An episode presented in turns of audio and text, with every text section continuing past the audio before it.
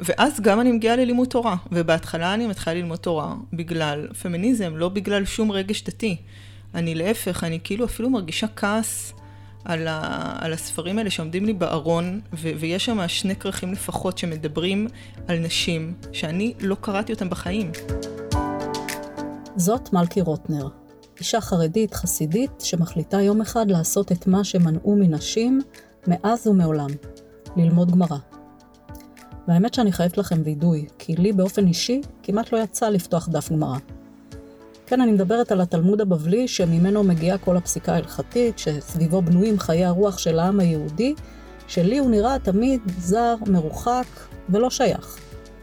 כחרדית ופמיניסטית שחיה איכשהו בשלום עם שתי הזהויות הסותרות, הפמיניזם שלי נסוב בעיקר סביב ענייני חולין אזרחיים, כמו ייצוג ושוויון לנשים חרדיות, זכויות נשים במרחב הציבורי והפרטי. עכשיו, זה לא שארון הספרים היהודי זר לי, אבל באותה מידה אני מרגישה כמעט חרדה להתקרב ולגעת בקודש פנימה, בהגמרא.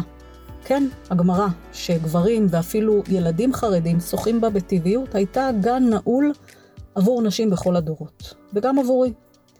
ולמרות זאת, נשמעים בסביבתי קולות ראשונים של נשים חרדיות שלא מחכות לאישור, ניגשות לארון הספרים ומעזות לשלוף ממנו כרך תלמודי, ולשבת פשוט ללמוד אותו, להקדיש לכך ממש זמן קבוע. חלקן אפילו מדבר על זה בקול ברשתות החברתיות ובפורומים שונים. והיום אנחנו ניפגש עם מלכי, שהעזה ונכנסה לגן הנעול הזה, למרות שבסביבה שלה, איך לומר, לא ממש מקובל.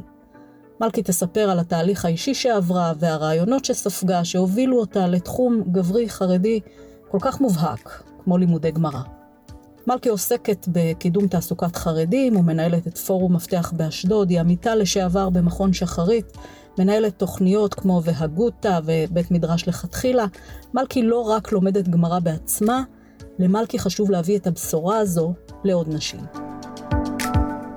חרדית מדוברת. אסתי שושן בפודקאסט על חרדיות ישראלית מתחדשת. אז שלום מלכי. שלום, שלום.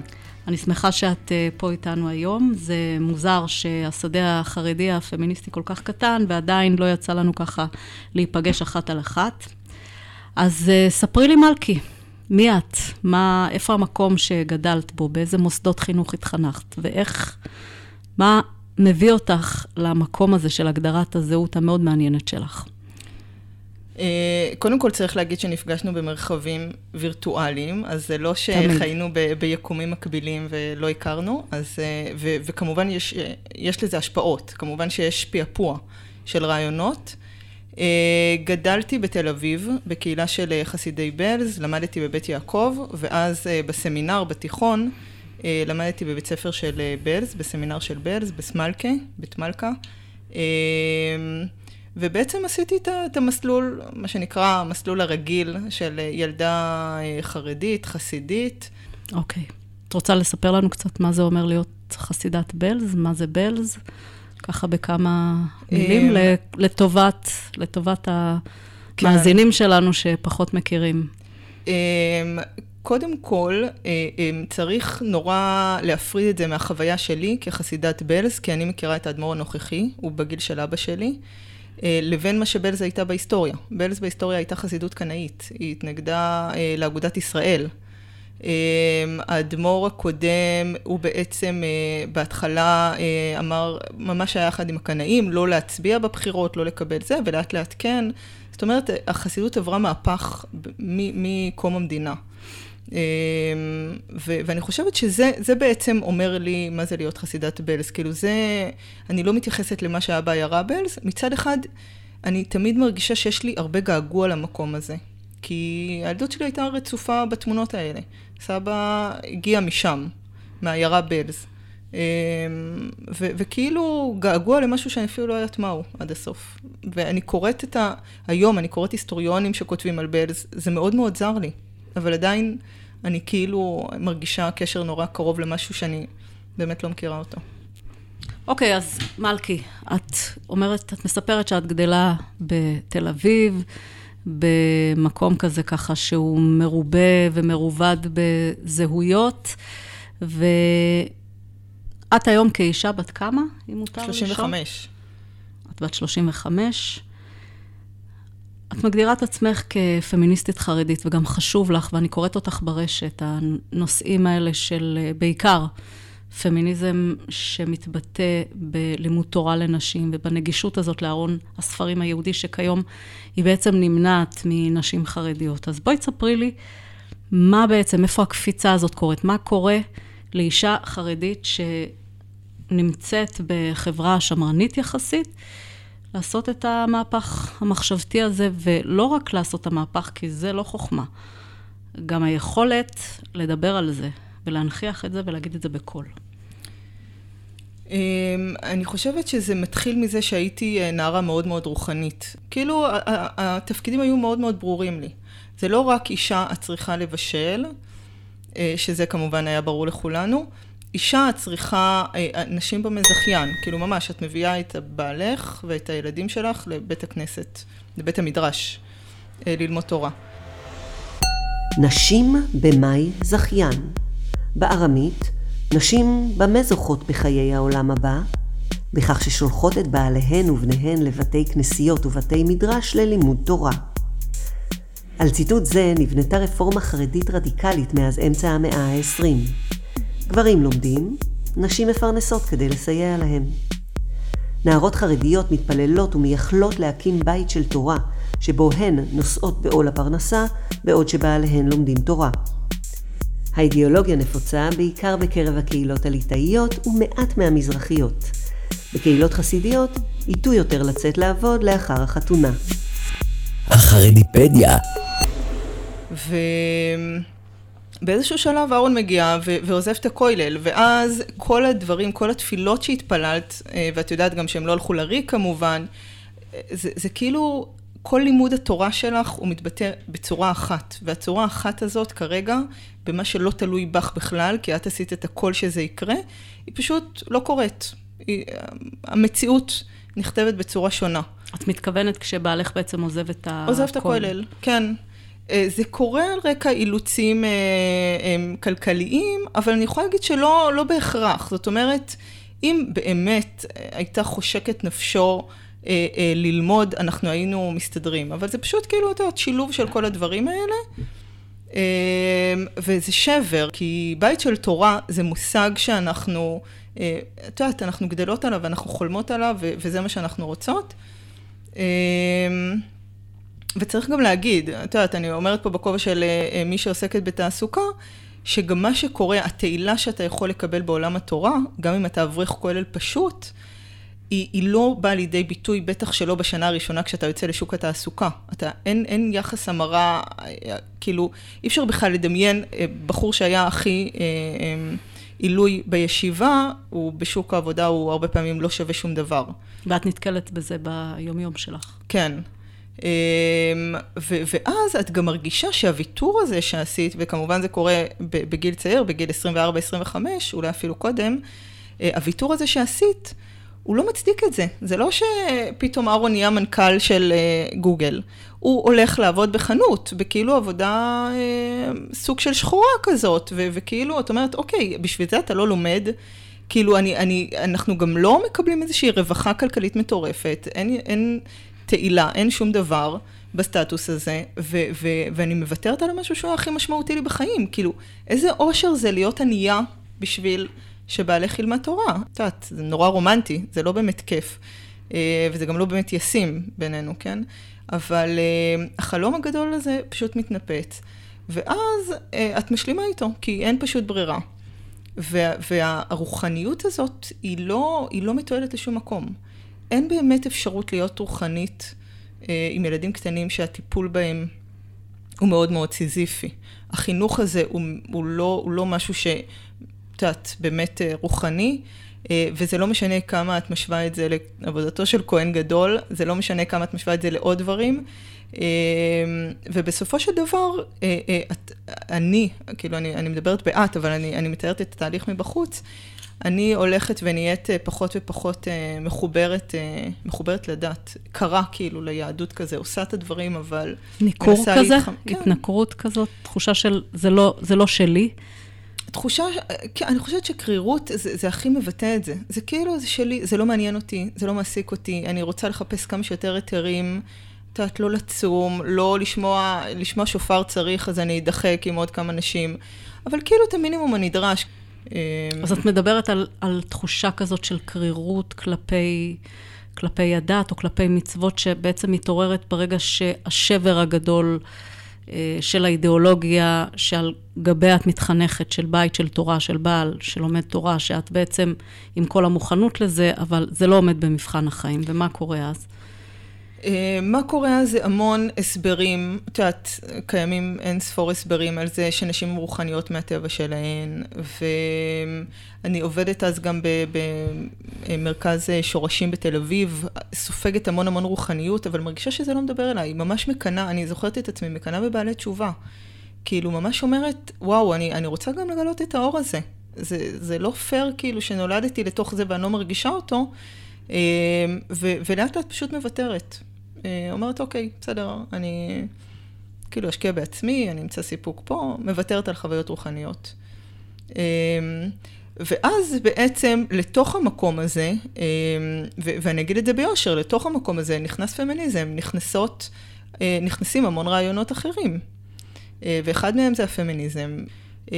וזה מגיע ממקום שהוא מאוד מאוד לא רוחני דתי, מגיע ממקום מאוד מקנטר, מאוד נגד, מאוד דווקאי, אמ, ו- ועם המון קושי, כי הגמרא זה, זה א', תקופה אחרת, ו- ולא היו שם נשים, ומדברים שם המון על נשים, והיחס אל נשים, אמ, את יודעת, אנחנו גם רואות את זה, בעיקר כשאנחנו לא לומדות גמרא, אנחנו רואות המון ציטוטים שנורא נורא קשה לנו איתם.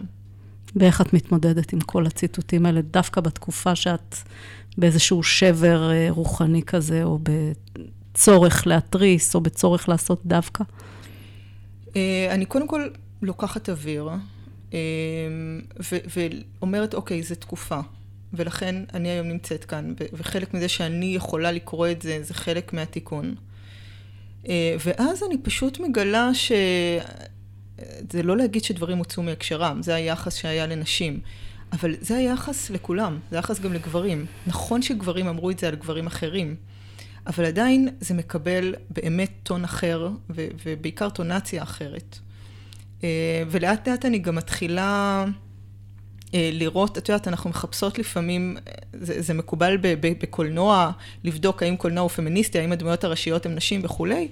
אני לאט לאט מתחילה להזדהות עם דמויות גבריות, כאילו, אני רבי יוחנן, בהרבה מובנים. האמירות שלהם הן מאוד מאוד, אני לא יודעת אם להגיד אנושיות, כי בכל אופן אנחנו כן שמים אותם במקום אחר של תנאים אה, ושל דור אחר, אבל... אה, למה את רבי יוחנן? למה רבי יוחנן דווקא? סתם אני לא, אני לא בהכרח רבי יוחנן. אני לא בהכרח רבי יוחנן, אבל כאילו אני אומרת, אני לא ברוריה. זה, זה אני יודעת בוודאות, בגלל שהדמויות שם הרבה יותר ממוגדרות. וברוריה, אה, והדמויות הנשיות הן לרוב באמת אה, כועסות יותר מהר, הן אה, קפריזיות קצת, כאילו עם כל החוכמה שלהן, החוכמה שלהן היא מאוד מאוד נשית כזאת. ברוריה אחת מהנשים הבודדות המוכרות בספרות חז"ל כתלמידות חכמות.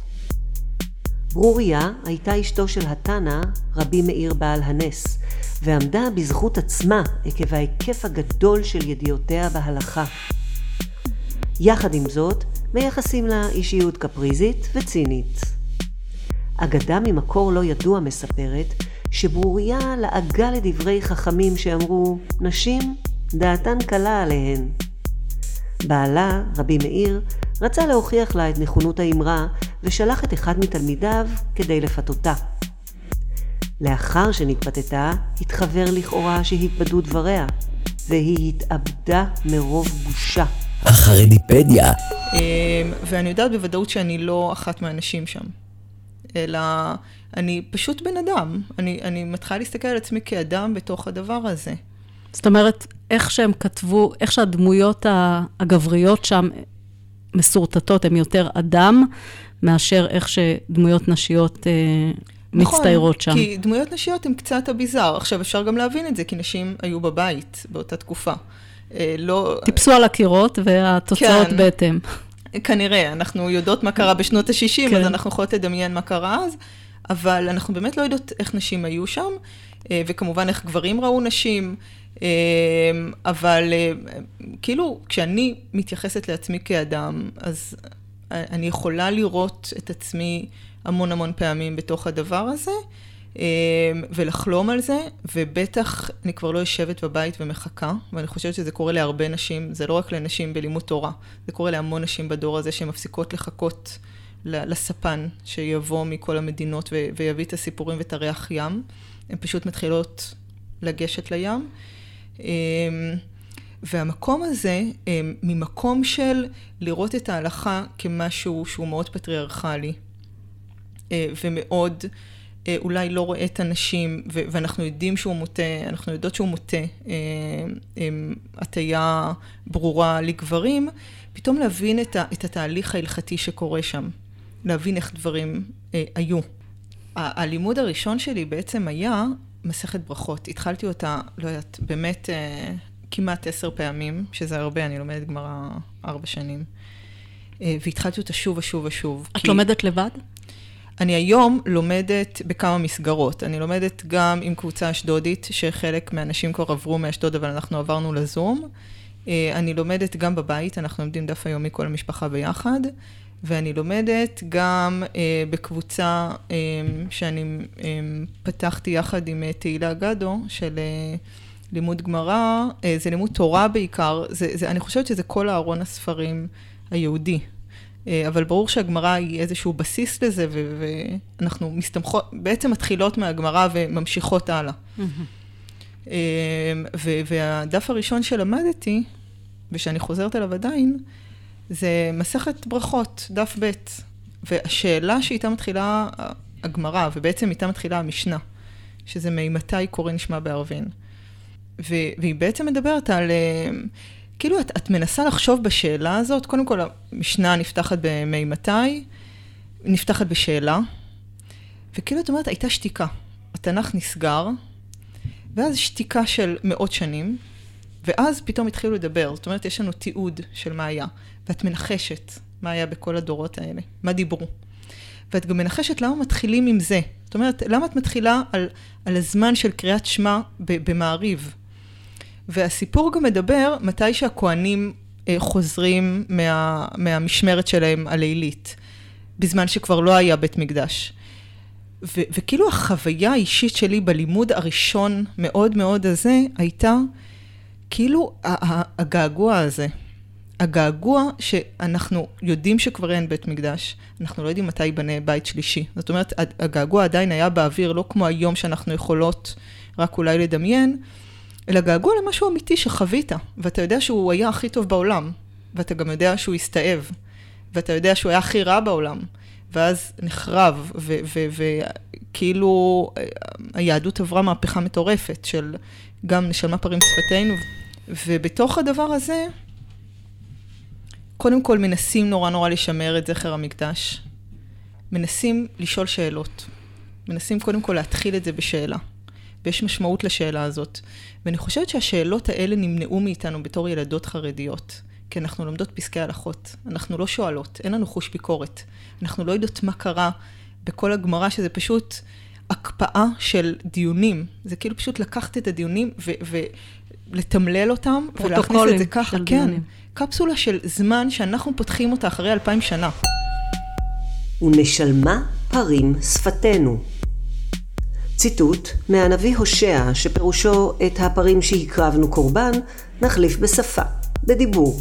לאחר חורבן בית המקדש השני, היהדות עוברת שינוי רציני.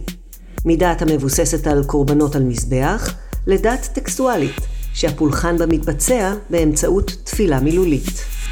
החרדיפדיה, ואנחנו רואים את, ה, את המחלוקת הזאת שהיא הייתה, את יודעת, בלי כאילו, אמ, בלי שום יראה. זאת אומרת, היה, אמ, יש כאילו היררכיה הלכתית. אמ, המוראים לא, לא חולקים על תנאים וכולי, אבל עדיין השאלות נשאלו בצורה מאוד מאוד קשה, בצורה שמיירטת כל רעיון, ואם הוא עומד במבחן הזמן, זה ההלכה. ו- וכל התהליך הזה גורם לי, קודם כל, אהבה עצומה לדבר הזה. ו- ורעב מטורף, רק לדעת עוד ועוד ולראות עוד ועוד. הפער הזה, שכאילו, איך הגעתי לגיל 30 ולא למדתי כלום? את יודעת, את מזכירה לי קצת בעלי תשובה, שסיפורים כאלה של של. בעלי תשובה. איך הגעתי לגיל כזה וכזה ולא ידעתי שיש תורה ושיש גמרא ולא הכרתי את היהדות, בעיקר אה, בעלי תשובה שככה גדלו במקומות שמאוד מאוד מנותקים מיהדות, אז את מאוד מזכירה לי את זה, זה כאילו עברת איזשהו תהליך של תשובה, של חזרה למקורות. כן, אני חושבת אבל שההערה הזאת לא הייתה כזאת, אה, כאילו אה, הרסיסים האלה של האור, שלא מרגישים אותם כל הזמן. אני לומדת דף יומי, ו- ועכשיו סיימנו מסכת עירובין והתחלנו פסחים. זה היה מאוד מאוד סיזיפי. זה היה כל יום כאילו, וואי, עכשיו אנחנו הולכים ללמוד, זה קשה, זה, זה אה, מטרחן. זה כאילו מתמטיקה מבאסת הרבה שפה, פעמים. זה שפה חדשה. כן. לא רק הארמית, אלא בכלל שפת הגמרא. נכון, שהיא ה- הרבה פעמים, היא גם, היא, היא קוהרנטית בדרכה, אבל כאילו לא קוהרנטית לדור שלנו, היא לא מנוסחת ככתב, את יודעת, אה, משפטי אה, מנוסח היטב, היא, היא אסוציאטיבית הרבה פעמים. אמרתי טוב אסוציאטיבית, כי אין סיכוי שנגיד את זה טוב, אסוציאטיבית הרבה פעמים, וקופצת מנושאים לנושאים.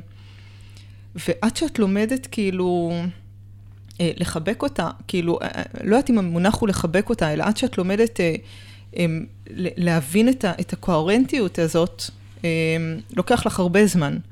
ולכן כאילו כל התקופה הראשונה אני פשוט שותקת, וכאילו, את יודעת, קצת מעמעמת את ההערות האלה, כי אני אומרת, אוקיי, עוד לא הגעתי לדבר האמיתי.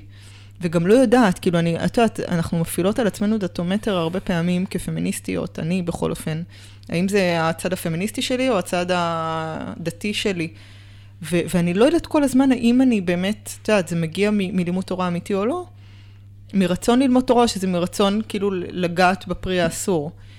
ו- וככל שנמשך הזמן, אני מבינה שלא לא הייתי יכולה להמשיך אם זה לא היה ערב לי, ממש. כי זה, זה דבר שכאילו, הוא, הוא לא ערב למי שלא אוהב אותו. צריך ממש להתאמץ כדי לעשות את זה וכדי להרגיש את ה- את ה- ה- הטעים, כאילו, את המתוק, את המתיקות הזאת. איך אה, גברים בסביבה שלך, במשפחה שלך, מגיבים על הדבר הזה, על ה... כמה אנשים יודעים בעצם שאת, אה, מה שנקרא, אה, מקדישה עיתים לתורה? לא מדי הרבה, וגם תקופה די משמעותית, לא, לא הוצאתי את זה בכלל החוצה, כי זה היה משהו מאוד מאוד אינטימי שלי, וגם משהו שלא היה לי ביטחון בו, אה, מן הסתם. אה, ולאט לאט, אה, מרצון שעוד נשים אה, חרדיות יגיעו למקום הזה, אז אני, אני חושפת את זה בעיקר מול קבוצות של נשים חרדיות, ופחות מול קבוצות של גברים, כי אני חושבת שזה לא רלוונטי. אה, אבל כאילו, יש, יש קצת תחושה של איום. זאת אומרת, נשים חרדיות כבר עשו הכל, את יודעת, בעיקר בעיניים גבריות. תשאירו לנו משהו. כן, התורה, הגמרא שייכת לנו. אה, אבל לרוב זה, זה אולי קצת בצחוק וזלזול, אה, וקצת ממקום של אסור בכלל ללמוד. אה, אני כבר כל כך רחוקה מהמחוזות של אסור, שאני, הרבה פעמים קשה לי לחזור אחורה בזמן ולהתחיל להגיד למה זה לא רק מותר, אלא גם צריך, אבל אני חושבת שזה המקומות האלה, זה עדיין לא תופעה שהיא מספיק מאיימת, אבל לפעמים היא, היא, היא מצליחה להוציא קולות כאלה.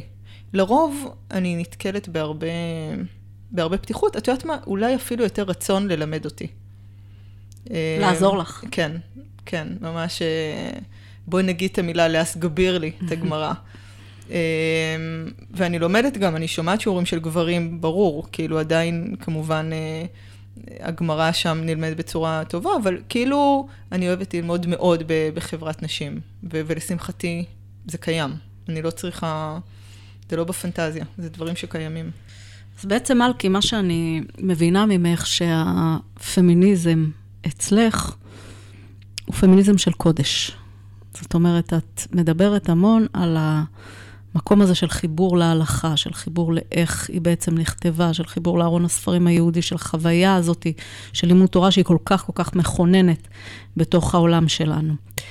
אמ, האם יש מקום אצלך? האם את עוסקת גם או חושבת או מהרהרת אפילו בפמיניזם של חולין, בפמיניזם הרגיל שמדבר על שוויון, על ייצוג, על אה, כל מיני אה, סוגיות אחרות שמעסיקות אה, פמיניסטיות שהן לא דתיות בהכרח? אני חושבת שזה נורא מעורבב. אמ, אני כן אגיד שפמיניזם מבחינתי, אמ, זה, זה לא משהו מערבי שקרה, ברור שהרעיונות הגיעו משם. אבל אם, אם אנחנו נדבר על רעיונות חסידיים, זה בעצם לקחת כל דבר שקורה, ו, ו, וכל דבר הוא שייך לעבודת השם. ואם התנועה כרגע אה, אפשרה לנשים, אני לא יודעת אם אפשרה, אלא פשוט זה מה שקרה. נשים היום שוות בהמון המון תחומים, אה, אז אחד, צריך להשוות בכל התחומים האחרים. זאת אומרת, יש לנו מספיק ידע שאין סיבה שתהיה האפליה הזאת. לא מה שחשבו בעבר שהמוח של אנשים קטן, או שנשים בטבע שלהן הן אה, מטפלות יותר טוב בילדים. פשוט ראינו שלא.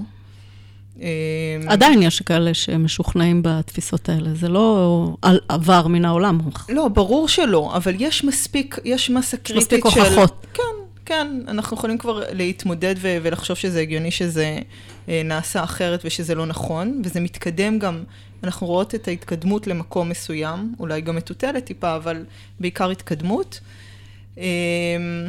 בטח שאני מאמינה בזה, אני חושבת שזה יכול להתאפשר, ו- וגם הלימוד תורה שלי התאפשר, בגלל שנשים אחרות דרשו שוויון בדברים אחרים. ברור לגמרי שנחשפתי לזה רק בגלל ש- שהיה לי, אה, את יודעת, אה, רעיון של שוויון במקום אחר. זה חייב ללכת בד בבד. זה, זה באותו, באותו מאבק, אה, את יודעת, עם גוונים אחרים. אמ, בטח שזה מעניין אותי, בטח שמעניין אותי שתהיה חברת כנסת במפלגה חרדית. אה, בטח שמעניין אותי, את יודעת, כל, את יודעת, שתהיה, שתמונה של אישה בעיתון לא תהיה אמ, משהו שהוא, אה, אה, לא יודעת, התייחסות מאוד מאוד אמ, מחפיצה לאישה, אני פחות רוצה להשתמש במילים זה, שלא יתפסו את האישה כמשהו מיני רק, ושיתפסו אותה כאדם, אם אנחנו מדברות על אדם. אמ, אני חושבת שכל אחד, אחת מהדרכים האלה היא בעצם מובילה לאותו דבר. בסופו של דבר אני מרגישה שהרוחניות שהייתה חסרה לי חזרה בעקבות הפמיניזם, ולכן אני חושבת שאין דבר כזה פמיניזם של חול. כמו שאת יכולה להגיד, אין דבר כזה פמיניזם של קודש. כאילו, זה מאותו, זה אותו, אה, אותו קו שמחזיק את שני הצדדים האלה. פמיניזם זה שוויון שהוא לא בהכרח שוויון לאישה, הוא שוויון בכלל. זה ערכים של שוויון. זה ערכים מאוד מאוד יהודיים, אם תרצי, וזה ערכים מאוד מאוד חוליים. ובסופו של דבר, כל אחד יש לו את הגוון בתוך זה, אבל זו אותה, אותה תופעה שמדוברת בהרבה הרבה שפות ובהרבה הרבה גוונים. יפה. אמ, ואיך את מתמודדת עם הקונפליקט? הרי בסופו של דבר אי אפשר להתעלם מזה את דיברת על זה גם על כל מיני ציטוטים שיש בגמרא שאת לומדת ואת כל כך כל כך אוהבת, וגם ב- בידיעה הזאתי, שאת נכנסת עכשיו למקום שאת לא צריכה להיות בו, שעדיין יש התנגדות כל כך כל כך גדולה לתופעות האלה, שאם את תדברי על זה יותר מדי בקול, ואם את תנכיחי יותר מדי את הדבר הזה, יכול להיות שיקומו לך מתנגדים ש, שיגידו עלייך דברים אה, אה, מאוד מאוד קשים. איך באמת אפשר ליישב, מה את יכולה להגיד לנשים אחרות שבאמת נמצאות בקרע הזה בין הרצון שלהם לשוויון לבין הערכים החרדיים, שלא לומר הדתיים והאמוניים, שאיתם צריך לחיות ביחד? אני חושבת שזה מאוד מאוד יהודי לרצות יותר. אמ, אנחנו עכשיו, אני אגיד את זה שוב, כי יצא לי זה, אנחנו עכשיו לומדים אה, מסכת פסחים, ובפסח אולי זו התופעה אה, המוכרת ביותר של אה, יהודים שהגיעו למשה ואמרו לו, למה ייגרע חלקנו? אנחנו לא יכולים, אנחנו טמאים, ואנחנו לא יכולים לאכול מקורבן פסח בחג ראשון, ואז טמאים נדחים לפסח שני, ניתנה להם אפשרות שנייה. אה, אין שום דבר אה, אה, פסול בלחלום. אה, ואני חושבת יותר מזה, שבמשך כל הדורות ההלכה הרי הגיעה מלמטה, היא לא הגיעה מלמעלה. למרות שבסופו של דבר מי שמחליט אותה זה מי שנמצא למעלה עם כל הידע והכוח והסמכות. זאת אומרת, אבל... זה קודם צרכים שמתעוררים בשטח, ואז זה מגיע לשולחן הדין. למעלה, ואז דנים בצורך החדש, ומוצאים או לא מוצאים אה, פתרון או איזושהי אפשרות נוספת. נכון. והרצון הזה הוא חלק מהחיות, כאילו, הוא, הוא גרם בעצם להתפתחות ההלכתית הנורא נורא גדולה. אנחנו בעצם מסתכלים היום על חרם דרבנו גרשום. ואנחנו היום כאילו מסתכלים עליו כמשהו אה, שהוא, אתה יודע, טבעי ונורמלי, בעיקר סביב מה שקורה עם עגונות והיתר מהרבנים ודברים כאלה. דרבנו גרשום מספר תקנות שתיקן רבנו גרשום, ראש ישיבת מגנצה באשכנז, לפני כאלף שנה. התקנה המוכרת והחשובה שבהן היא האיסור לקחת יותר מאישה אחת. בכך יצר רבנו גרשום שינוי חסר תקדים במבנה המשפחה היהודית. רוב קהילות ישראל קיבלו את תקנתו. החרדיפדיה. אמ, ובעצם מה שהוא אמר אז, שצרכים של גבר, שהוא צריך שתי נשים, כי אם אחת היא, היא לא, היא לא טהורה, אה, אפשר לוותר עליהם. זה בעצם מה שהוא אמר בדבר הזה שאסור לשאת שתי נשים. זה מהפכה מטורפת. האבות שלנו היו להם הרבה יותר מאישה אחת. אנחנו יודעים על שלמה המלך, אנחנו יודעים כאילו על כולם. והתפיסה ההלכתית הזאת היא, היא סופר מהפכנית. אה, והדברים האלה קרו כל הזמן, והם קורים כל הזמן. זאת אומרת, אין, אין אולי מהפכות, בטח לא כמו שאנחנו אולי חולמות אותן ואנחנו מאיצות שהם יקראו, אבל יש כל הזמן התפתחות, רבולוציה. להפך, אין רבולוציה, יש אבולוציה. כל הזמן רעיונות כאילו נטמעים ו- ודברים חדשים נקבעים. אמ, ו- והמקום הזה באיזשהו שלב, את יודעת, נשים נכנסו לסיפור פתאום. פתאום אפשר גם לשאול אותם, כי הן מכירות את הדיון ההלכתי, והן יכולות להיות אולי, אה, אה, גם אם לא להיות פוסקות הלכה, וגם אם, אה, את יודעת, להיות כל מה ששוות אה, באותו שולחן לגברים, הן יכולות קודם כל להשמיע את הקול שלהן ולצפות אפילו להתפתחויות קטנות. אה, אז אני חושבת ש, שהמקום הזה של לחלום, אפילו בהכי קיצוני, כל עוד אני יודעת ש, שהלב שלי מכוון כלפי שמיים, זה הדבר הכי יהודי ועבודת השם הכי משמעותית שאני יכולה לעשות. אני אשאל אותך שאלה ככה על ה... אמ, את הזכרת מקודם, כשדיברנו על הקונפליקטים, אז הזכרת את המקום החסידי שלך, שמאפשר בעצם לצקת אה, משמעות, משמעות של קודש לתוך אה, חיי החולין. האם אנחנו כבר יכולים אה, לצאת בהכרזה על מושג חדש, על פמיניזם חסידי? אמ, אמ, קודם כל, אנחנו יכולות לצאת בהכרזה. השאלה אם זה באמת עומד במבחן אה, העקרונות של הבעל שם טוב. אמ, אז גם, אה, זה גם שייך לנו. וצריך באמת להבין, אם אני מדברת על החסידות שהיא קרתה במרחבים של מזרח אירופה, ושם רק עשרה אחוז מה, אה, מהקהל היהודי היו למדנים, הייתה אליטת למדנים מאוד מאוד ברורה, והיררכיה מאוד מאוד ברורה. אה, ו- ורוב העם אה, לא ידעו בכלל, לא ידעו בכלל הלכות, הם היו פשוט הולכים לשאול את הרב, כאילו בורות ובערות מוחלטת, הם ידעו קרוא וכתוב ב- בעברית ולרוב גם לא בשפות אחרות, בשפה ש- של המדינה שבה הם חיו. והבעל שם טוב בעצם אמר, כל דבר שהוא אה, נעשה לשם שמיים הוא עבודת השם. אז אה, מהמקום הזה, בדור הזה, אה, כל דבר ש, שנשים עושות, בטח לימוד תורה, ש, שהרמב"ם כבר אומר שאישה שלומדת תורה למרות שהיא לא מצווה, היא מקבלת איזה שכר, לא כמו גבר שהוא מצווה על לימוד תורה, אז בטח במצווה כזאת, שאם אישה עושה אותה לשם שמיים, אה, אז בטח היא מקבלת שכר, ו- ואני רוצה להגיד משהו אפילו יותר מזה. גם אם זה כאילו לא לשם שמיים, את יודעת, זה ממש מתוך שלא לשמה בא לשמה, כי זה בסופו של דבר להגיע למקום הזה ו- ולקבל, לקבל את הבסיס הזה של, של המציאות שאנחנו חיות אותה, חיות אותה היום, ולקבל אותה בצורה הכי רדיקלית, במובן של עמוקה אה, שקיימת. אה, אז אה, את יודעת, כאילו הרבה פעמים, את יודעת, בנים, אנחנו אף פעם לא מסתכלים אם הלב שלהם הוא לשם שמיים או לא לשם שמיים. הרבה פעמים יש לימוד, דיברת קודם על אה, בעלי תשובה. לומדים עם בעלי תשובה, ולא משנה, אף אחד לא יודע לאן הם ייקחו את הלימוד הזה. וכאילו פתאום אם נשים קצת חושבים שהם ייקחו את זה למקומות של התנגחות וכולי, כאילו לא, לא אמור להיות שום הבדל. זה, זה אותם דברים, זה, אותם, זה אותה תורה, ו, ו, וכל לימוד בה הוא, הוא רוחני והוא, את יודעת, גם אם הוא לא מכוון לשם שמיים, זה בסופו של דבר זה, זה מצווה. כן, האמת שאם אנחנו נעבור בישיבות, אה, בישיבות ונבדוק, אה, נחפש באמת בציציות מי באמת יושב שם לשם שמיים, אני בטוחה שהתוצאות לא יהיו כל כך מעודדות, אבל משום מה לנשים ככה מאוד, על נשים, כשנשים מתחילות באמת לנגוע במקומות האסורים האלה, אז מאוד מאוד חשוב לוודא שהן עושות את זה לשם שמיים, שחלילה אין להן אה, מחשבות על שוויון, שזה לא מהפמיניזם שלהן, אלא מהדתיות שלהן.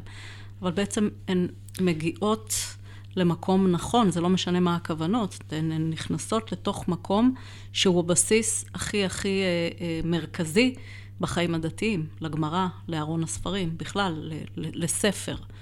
את חושבת שיש סכנה, אם, אם כל הזמן מדברים על זה שנשים יתחילו להכניס כל מיני רעיונות של שוויון ושל פמיניזם, שזה סכנה ליהדות, האם את חושבת שיש סכנה ליהדות דווקא במקומות שנשים תתעצמנה כמו שאת אומרת, ילכו לאוניברסיטה, ילמדו משפטים, אה, ירגישו שהן יכולות להיות בכל מקום, אבל כלפי הדת יפתחו ניכור, כמו שסיפרת עליו. את חושבת שדווקא בזה יש אולי סכנה לדת שמישהו צריך לתת עליה את הדעת? חד משמעית. אז היום נשים מקבלות יהדות בבית ספר. אה, אבל אה, לא נותנים את הדעת מה קורה אחרי זה, לא נותנים את הדעת מה קורה באקדמיה. וכאילו מה שלומדים היום באקדמיה אה, זה דבר, זה ממש ממש, אה, כאילו לא בחינם משווים לימוד גמרא ללימוד באקדמיה, כי בעצם המונח העיקרי ש, שחופף לשניהם זה חוש ביקורת. זה בעצם היכולת וההבנה שכל דבר, כל רעיון, אפילו אם הוא נשמע לי הגיוני, אני דבר ראשון שואלת למה לא. אה, לא למה כן. כן, ממש, ממש כאילו להיות בתחושת ביקורת כלפי כל דבר. אמ, ואם בנות לא מקבלות את זה כיום, יש סכנה שהיא, את יודעת, היא הולכת ונבנית. גם מהמקום שנשים לא ימצאו את המקום שלהם במקום הדתי, אבל גם מהמקום הזה שלא יהיה להם מספיק ידע. כאילו, היחס של נשים חרדיות להלכה הוא כאילו יחס מאוד מאוד קר, זה משהו שאני צריכה לעשות אותו. מה שחשוב בסופו של דבר זה מה שנשים יעשו בשטח ולא מה שגברים יגידו על מה שנשים צריכות לעשות. אה, שאלה אחרונה שאני רוצה לשאול אותך, מה היית אומרת לאישה הצעירה החרדית, שעכשיו ככה פתאום מתעוררת וחושבת את המחשבות האלה, אולי קצת מתייסרת? מה היא צריכה לעשות? לאן היא צריכה לפנות? אה, איך היא אמורה להתמודד עם הדבר הזה? אה, אולי אפילו תאזין לפודקאסט הזה מתישהו, ובואי נשלח לה איזשהו מסר. בואי בוא אפילו נחשוב אולי שאני אשלח מסר לעצמי מהעבר, כי אני חושבת שזה יהיה הכי מדויק. קודם כל, לא לפחד, כי את לא הולכת לאבד שום דבר מהחיים המוכרים שלך, אלא הם רק הולכים להיות יותר טובים. אה, להבין שהשוויון בסופו של דבר אה, ייתן לך אה, הרבה הרבה כוח, ולא ייתן לך הרבה הרבה מלחמה, אלא ייתן לך הרבה פרספקטיבה נורא נורא טובה ונכונה ורגועה להתמודד עם החיים האלה. ואני חושבת בעיקר לא לוותר. לא לוותר, אה, אה, כאילו לא, לא להגיד, אוקיי, ככה זה, ככה זה בטבע וככה זה צריך להיות. גם אם דברים לא מתגשמים כרגע, מותר לחלום עליהם וצריך לחלום עליהם. ו, וכמו שאמרתי, לרצות כל הזמן להיות אה, אה, ב, ב, בהזדמנות שנייה, לרצות כל הזמן להיות בפסח שני. כאילו לא, לא להגיד, אוקיי, כרגע אי אפשר, אז אי אפשר לעולם, או רק בשנה הבאה. יכולה להיות אפשרות נוספת. פסח שני, ממש כמו שזה נשמע. נחגג בי"ד אייר, חודש אחרי פסח, ומהווה הזדמנות להקרבת קורבן פסח במועד ב'. מיועד לאלה שלא הספיקו לעשות זאת עקב היותם טמאים או רחוקים מהמקדש, ואולי גם כאלה שנתקעו בפקקים הבלתי נגמרים בכניסה לירושלים. החרדיפדיה מקסים, אה, מאוד אהבתי את הרעיון הזה של אה, להיות בפסח שני או לשאוף לפסח שני, ומעניין שלא הזכרנו את אה, בנות צלופחד, שגם חלמו והגשימו די מהר, אפשר לומר, בלי הרבה מאבקים את החלום שלהם. מלכי רוטנר, היה לי מרתק להקשיב לך, ואני חושבת שהדברים שאת אומרת היום, גם בפרספקטיבה של זמן, הם יישמעו אה, כל כך משמעותיים והם יהיו איזושהי נקודת ציון מאוד משמעותית בדרך שקורית כבר, אני יודעת עליה שהיא קורית, אבל אני משוכנעת גם שהיא הולכת להתעצם ובזכות חולמות כמוך. אז תודה רבה שבאת לפה לחרדית מדוברת. מלכי. תודה, תודה אסתי. איזה כיף שפלטפורמה כזאת קיימת ומדוברת. איזה כיף. תודה. תודה רבה. עד כאן חרדית מדוברת. אסתי שושן בפודקאסט על חרדיות ישראלית מתחדשת. עורכת מירנה קציר, תחקיר אפרת ג'הסי, מפיק עמרי קפלן, תודה מיוחדת לברית יעקבי.